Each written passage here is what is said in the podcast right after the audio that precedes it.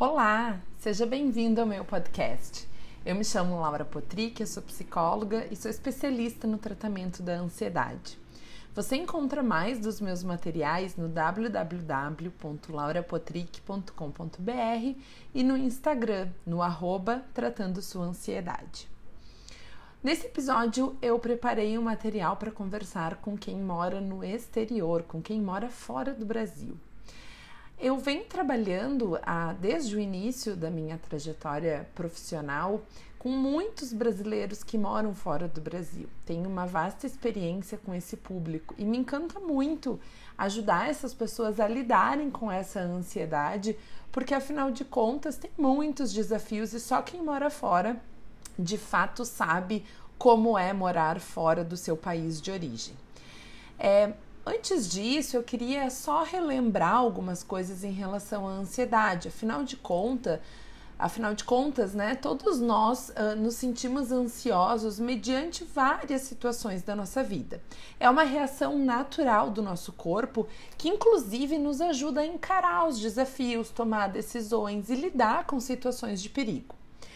É, a gente pode compreender que essa situação, que, que a ansiedade ela pode ser ruim, mas ela também pode não ser ruim. Ela pode virar um problema, ela pode ser ruim quando a gente não consegue controlar a duração dessas sensações desconfortáveis que ela gera.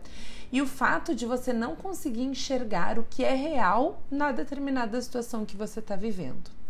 A ansiedade é uma das situações que lideram a vida de quem vive É, em outro país. Em maior ou menor medida, todos nós sentimos algum nível de ansiedade, isso é natural. Mas as diversas incertezas e o novo podem desencadear muitos pensamentos e preocupações exacerbadas em relação à decisão de sair da zona de conforto e viver uma nova experiência longe de tudo aquilo que a gente conhece, longe da nossa, teoricamente, zona de conforto. Afinal de contas, viver em outro país é um desafio. Essa sensação pode ser percebida em situações onde temos pouca segurança em relação ao que estamos vivendo. Quando você vive num outro país, você não tem certeza de, o que, de, que, de que, o que pode acontecer na sua vida, né? Existem muitas incertezas, como, por exemplo, se comunicar em outro idioma, a adaptação naquela nova cidade, naquele novo ambiente, naquela nova casa, a forma com que você vai viver. Muitas pessoas dividem apartamento, muitas pessoas moram na casa de outros, outras pessoas vão para hotéis, né, ou para flats, vão morar em cidades menores ou maiores. Como você vai se relacionar? Muitos países têm culturas de relacionamento completamente diferentes da cultura brasileira. E aí depois vem toda uma questão, ou junto disso tudo vem a questão de buscar um trabalho, a moradia, né, encontrar a moradia. Muitas pessoas ficam mudando de endereço até encontrar um ambiente que se sinta realmente em casa. E dentre tantas outras coisas que é, acontecem na vida e que é muito mais desafiador quando acontecem na vida no exterior. Qualquer situação que você vive num outro país é nova, é diferente e por isso desencadeia a ansiedade. É, e sabe por que que tudo isso acontece? Porque você não conhece o local, é algo novo, você não sabe muito bem como se expressar. Né? Na maioria das vezes a gente vai ter um outro idioma, e mesmo que for o português, por exemplo, para quem mora em Portugal, ainda assim é um português diferente do português brasileiro. Parece que quase tudo nesse mundo, é, nesse novo mundo, é um mistério a ser desvendado, e lidar com essas expectativas muitas vezes não é simples e pode ser muito difícil de administrar. Afinal de contas, toda vez que a gente tem uma nova experiência de vida, a gente sente novos sentimentos, novas emoções e temos novos comportamentos. E este novo, que é imprevisível, que é inesperado e que nos parece fora de controle, é um gatilho, né? São formas muito intensas de nos gerarem ansiedade. Diferente do nosso país de origem, você tem que lidar com situações novas, tomar decisões, buscar informações, você tem que tomar atitude que muitas vezes no país que você estava, morando onde você morava, você não precisava se expor a todas essas é, novas situações que exigem resoluções e ações que até então você não tinha vivido ainda. E o novo nos causa muito medo, a mudança nos causa medo. Muitas vezes você pode se sentir sozinho, se sentir desamparado, por não ter pessoas muito uh, próximas de você, que sejam íntimas, a ponto de você revelar algumas coisas do seu jeito de ser, dos seus medos, dos seus desafios. E aí, com isso, o grande desafio é justamente criar uma nova rede de apoio, uma nova rede de amigos, né, de pessoas para se relacionar. E não é fácil. Para muitas pessoas isso não é nada fácil, afinal de contas é mais coisas novas, diferentes, inesperadas, né? Mudanças que vão acontecendo. E nesse turbilhão de novas experiências, novos sentimentos, muitas vezes a gente se perde e não consegue listar as nossas prioridades. As situações trazem essa mistura de emoções e sentimentos que geram um desconforto que muitas vezes podem nos paralisar. E essas paralisações, esses desconfortos, eles vão se manifestando de formas diferentes para cada pessoa. É, para algumas pessoas... É, pode parecer, se sentem mais desorganizadas, outras paralisam, tem aquelas pessoas que ficam com um pensamento mais acelerado, mais disfuncional, começam a apresentar mais crises de pânico, né? Ou então começam a se descontrolar, a ter situações mais impulsivas, por vezes choram em excesso, né? Ou choram em demasia, enfim. Sentir tudo isso faz parte. Não tem nada de errado esse turbilhão de emoções que você sente. Não tem nada de errado você chorar, por exemplo. Está relacionado com o nosso instinto de sobrevivência. A ansiedade, o medo fazem você ficar alerta, te mantém protegido de situações de perigos ou possível mal que você pode vir a, a viver nesse novo ambiente que você está morando. O problema é quando esse botãozinho não se desliga e você está sempre em estado de alerta, você está sempre entendendo que está em perigo.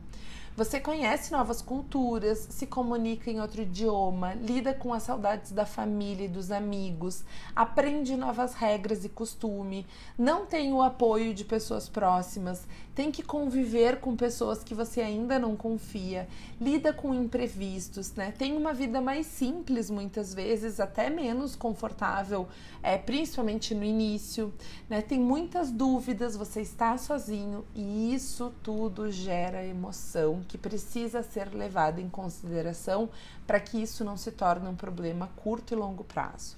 Então eu quero te trazer cinco dicas, cinco sugestões do que você pode fazer para lidar com essa ansiedade. Organize uma lista do que você precisa fazer. Crie o hábito de anotar as suas tarefas, anotar as coisas que precisam ser resolvidas, anotar os pensamentos de medo que você tem, anotar como você pode sair dele. Anotar as suas preocupações, né? Tudo isso, quando você enxerga, quando você tá no cara a cara com tudo isso, facilita muito a sua vida. Outra dica, viva o momento presente. A gente tem uma tendência em estar sempre viajando para o futuro, né? O ansioso tá sempre lá na frente, não pode pensar... É, em nada assim de uh, ah, vamos planejar alguma coisa que já está pensando, será que vai dar certo? E se não der certo? E se tal coisa acontecer? Catastrofizando demais.